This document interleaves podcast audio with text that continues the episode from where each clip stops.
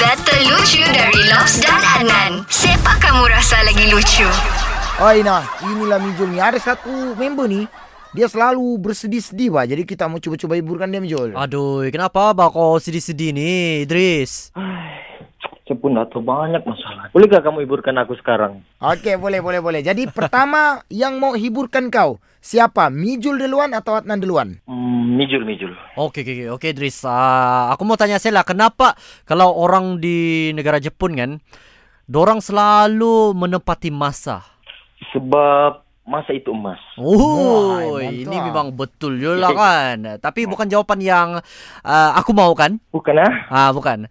Sebab dorang memang orang Jepun, dorang memang menepati masa. Sebab kalau macam dorang tak menepati masa, dorang orang Sabah je. Kau bayangkan je, orang Sabah on the way, tapi on the way-nya tak sampai-sampai. Oh, betul-betul juga, betul. ah, begitulah tu jo.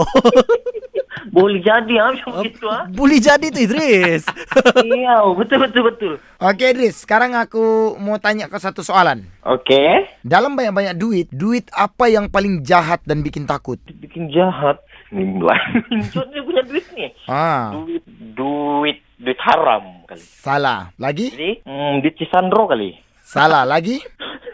Duit apa eh? Kau akun ke tidak? Tak tahu, aku, aku akun lah. Okey, sebenarnya duit yang paling jahat kalau kau mau tahu apa ialah duitmu dulu ya. Nanti aku bayar balik.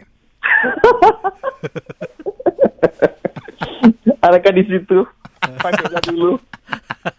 Okey Idris, sekarang siapa yang lucu bus? Mijul lucu bus atau Adnan lucu bus? Adnan lucu bus.